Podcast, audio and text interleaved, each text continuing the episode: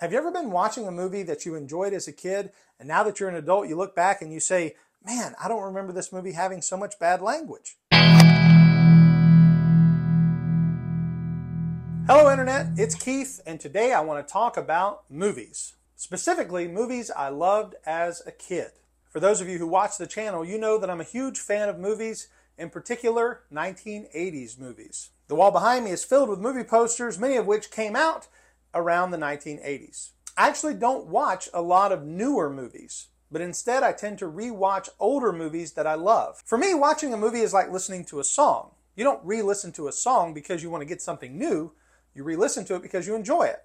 And that's the way movies are for me. In fact, one of the things I did as a teenager was I used to record movies onto cassette tapes and I would listen to them while I was driving. Here's a fun fact. When I first met my wife and she opened up my tape case for the first time, she was surprised to see that there wasn't any music, just a bunch of movies I had recorded onto tapes. And for all you fetuses out there born after the turn of the millennium, a tape case was a box which you kept in your car that you put your music into before your telephone became a complete entertainment system. So I drove around with a box of movies in my car. Again, this is just to reinforce the idea that I have always loved movies. And most of the movies I was introduced to as a child were on something called network television. Okay, this may surprise some of you, but TV used to be watched on a schedule which was determined by the people who owned the TV stations. We didn't have on demand or streaming. We had channels which were very limited in what content they were willing to produce, and each station would determine what was on and at what time. It was an absolute nightmare.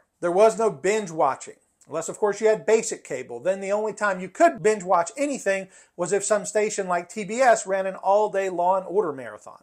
But one of the positive things about watching movies on network television was something called censoring. When I was a kid, the rules governing what could be seen on network television were fairly rigid. Therefore, if I watched a movie like Ghostbusters, which I love, it wouldn't include Bill Murray calling Gozer a prehistoric B word. His expletive was censored editors would either change the word or they would add a sound. For instance, it's very possible that if you were a kid in the 80s, that you may have thought John McClane's catchphrase in Die Hard was, yippee-ki-yay, Ricky Martin. Full disclosure, I stole that joke from Cracked.com. I want to give them the credit. I thought it was worthy of repeating. But as I got older and I started watching movies on VHS and DVD, Blu-ray, and now streaming, I realized I no longer had any options for censoring languages or scenes I didn't want to see. And I even said several years ago, why don't they just sell edited versions? I would pay good money to be able to watch some of my favorite movies without having to hear all the bad language or see anyone without their clothes on. This is especially important for my daughter who's autistic because while she is high functioning, she still deals with the issue called echolalia, where she tends to repeat things on a loop that she hears. And if the thing she hears is a bad word, well, that's not good. Now I realize there are two arguments that people often bring into this conversation. First is the Christian argument, which basically says, as a Christian, we shouldn't want to watch any of these movies, even with censoring, because they're inherently bad. And then there's the non-Christian argument, which says that movies are art, and by censoring them, you're ruining the artist's vision, and therefore censoring them would be wrong. I disagree with both arguments. If taking out a few bad words allows my kids to enjoy Uncle Buck, then I'm all for it.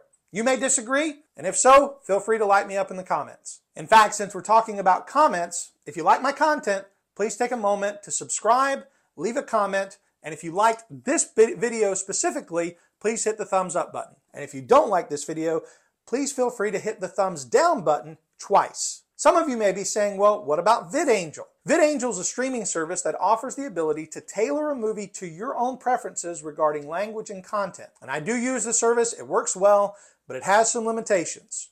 It only connects to certain streaming platforms such as Netflix and Amazon, and currently there is no app on Roku devices, so you either have to use an Amazon Fire device or an Apple TV. But what I really wanted to share with you today is another company I was recently introduced to by a friend called Holy Moly Media. This company actually sells movies already edited for content, just like the ones that used to come on network TV. They're available on DVD, Blu-ray, and some even come as a digital media flash drive. Now, in case you're wondering, this company is not sponsoring this video.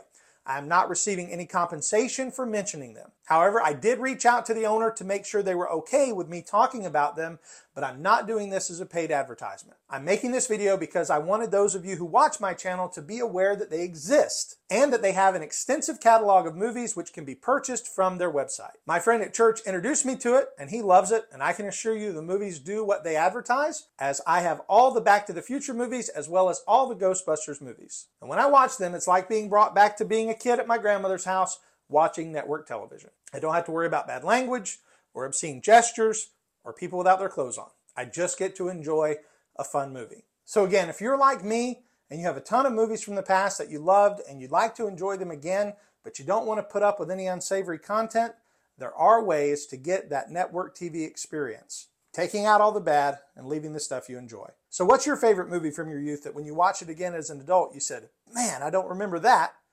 Put your favorite one in the comments below.